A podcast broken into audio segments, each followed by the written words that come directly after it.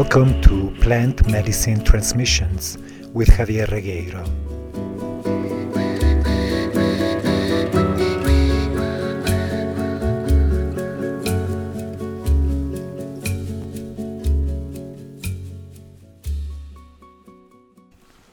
In the last episode of Plant Medicine Transmissions, we started looking at the basic of healing as I understand it, mainly the importance of taking responsibility for one's own experience and the embracing of that experience, embracing, surrendering to our own experience, embracing our true feelings and emotions is probably one of the most challenging of experiences.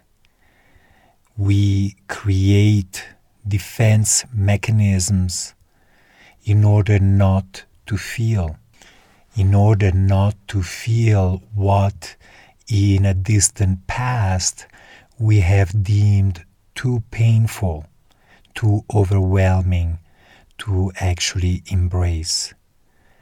This is a very human, very normal defense mechanism, and uh, it has its value in the moment, but it keeps those resisted experiences, so to speak, in the back burner. And no matter what amount of denial and repression, those resisted experiences still affect the way that we perceive ourselves, others, and the world. Surrender has become a very fashionable word in uh, spiritual circles and including in plant medicine circles.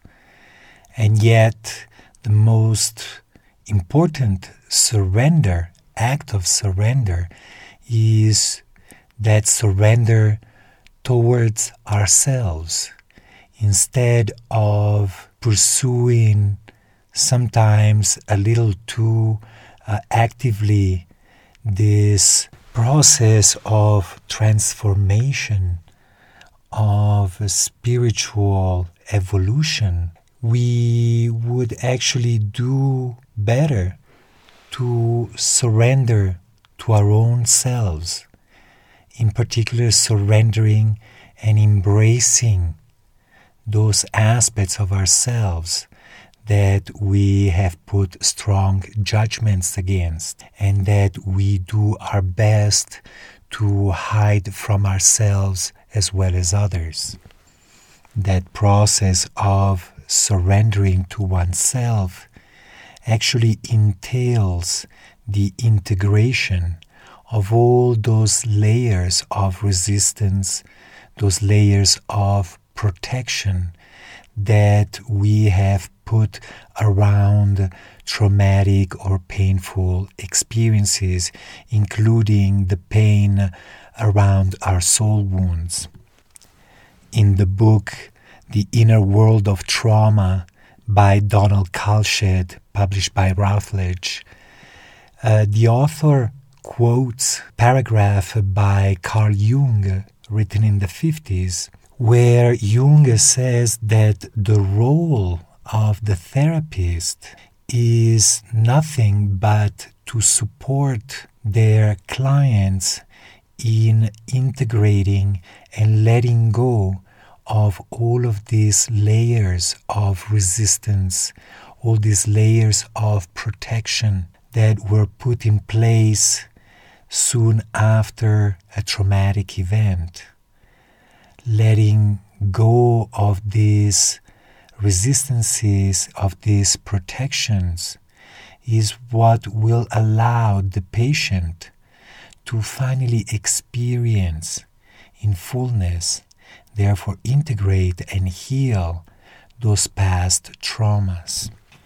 I can only agree with Carl Jung as myself have done the best that I could over the years to try and get rid of my pain. Unconsciously, I was looking for a shortcut that would allow me to continue living my life without ever having to feel my own pain. Unfortunately, those efforts proved to be fruitless, and it wasn't until I started engaging with plant medicine that through the help of plant medicine, uh, in their ability to lower my conscious resistances as well as my unconscious resistances, I was finally able to surrender to myself and to experience long held in check emotions and pains. In the last 50 years, we have seen the creation of countless therapeutic modalities that are designed to help us manage our own inner landscape. We are trying to control our own inner landscape in the same way that we're trying to control nature. Instead of listening and embracing our own inner landscape, we seem somehow to be under this illusion that our own inner landscape is manageable with rational ways. And the more we control our own inner landscape, the more of a guarantee of a happy life we have. Some of these techniques to me seem more like self brainwashing with affirmations, with positive thinking, and uh, I don't really see a long term benefit for it because I'm aware that anything that is not truly integrated will stay, will linger on, and will keep affecting us no matter what we tell ourselves in our own heads. This strategizing attitude for me is always a sign of resistance, of as yet an inability to surrender and to simply embrace what is. When we are strategizing, we are really just in our minds. And uh, in our minds, this integration, this healing does not really happen. Another way by which we avoid embracing our own experience is by rationalizing it, by giving explanations, and by telling ourselves that we are okay because now we understand. Now let's take a, a practical case. Many people come to me already knowing the details of a past traumatic experience, say, for instance, childhood abuse. And uh, from where they are now as adults, they can understand the reasons of that behavior. Say, for instance, my father was an alcoholic. He was in a lot of pain. And that level of understanding can sure help with a certain degree of compassion. However, in the case of traumatic experiences, it is not about us in the present moment. It's not who we are in the present moment that really needs healing. What happens when we resist a traumatic experience it's a part of us is stuck in the past. And it's that part that is still stuck in the past, stuck in that very moment of resistance that needs healing. So, simply to rationalize it from an adult point of view is often not sufficient. In those cases where the person seems to be okay about it, I oftentimes encourage them to bring to the ceremony that young self that probably still holds a lot of pain, a lot of resentment, a lot of unexpressed emotions. Emotions cannot be explained away. Emotions, in order to be integrated, at least as far as I'm concerned, need to be experienced and need to be experienced fully. That is, without those repressive and self repressive mechanisms that have supported us in keeping those emotions in check. Now, speaking once again about childhood and family relationships, I grew up in a culture where to feel certain emotions, such as anger and resentment against one's own parents, is actually not good. From a very early age, I learned to repress those emotions, to hide them from myself and particularly from others. With the years, I had to realize that those repressed emotions were still there with me every day of my life. And it was a bit of a struggle to begin with. I had disconnected myself so deeply from my own emotions that to reconnect with them once again was a bit of an uphill run. Eventually, as I became more comfortable with my own emotions, and particularly saw the importance of connecting with my emotions, expressing them whenever the need arose, show me that those emotions were not nearly as bad, as destructive as I had imagined. As a matter of fact, it was my own unease with these emotions, my own judgment against them, that turn them into negative emotions. From where I stand today, there is no such thing as a negative emotion. Actually, I think that the very expression negative emotion is a total misperception of what our emotional states are really about. Our emotions are simply expressions of who we are. And I believe that we are noble in the totality of who we are and not just in parts of it. The same is in regards to our physical states.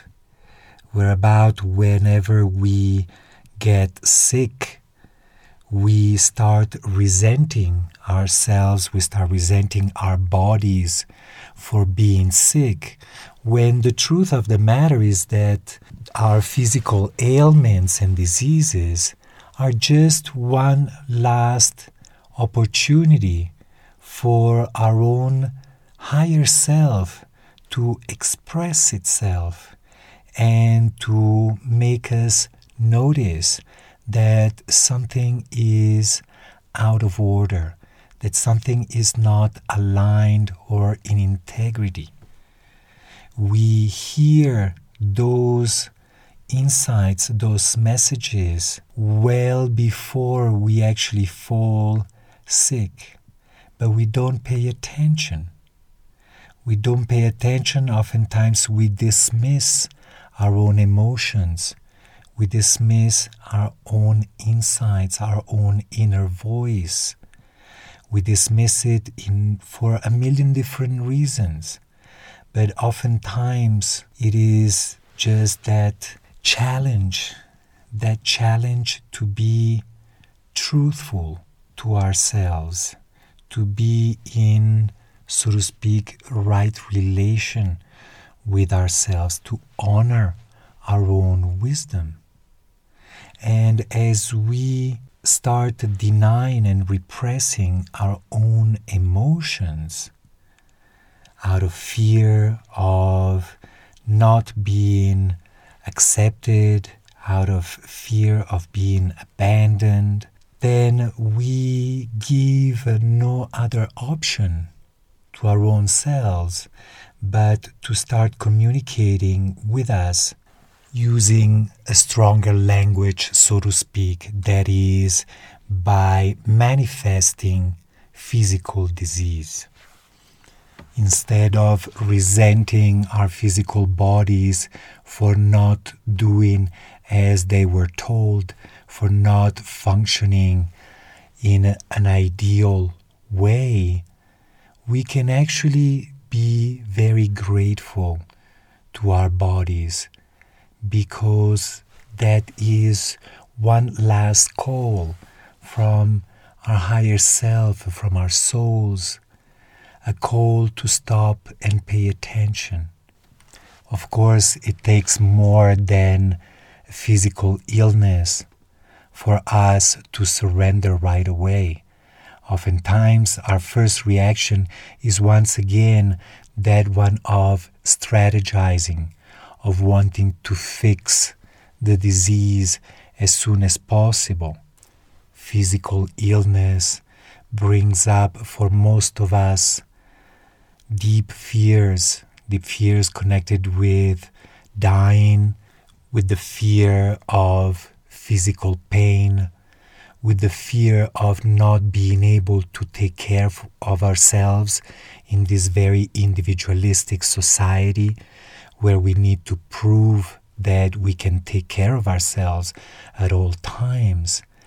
So many fears are reawakened that at first, at the onset of an illness, we forget all about what is this illness, that it is an opportunity for us to stop and to look inside for the deeper reasons for that illness. We are so busy trying to survive and trying to fend off our own fears that it takes a while. Oftentimes, it takes the failure of our strategies, the failure to actually heal simply on a physical level. And that brings a deeper process where we start questioning deeper roots that at first we would have rather preferred not to look at. In my own uh, personal process, I actually had to come very close to physical death to be in a state of total physical weakness for my own resistance to feel the rage against my parents to melt down enough for me to actually access and embrace and feel that rage. Hopefully, not everybody needs to brush that close to dying for their resistances to melt down.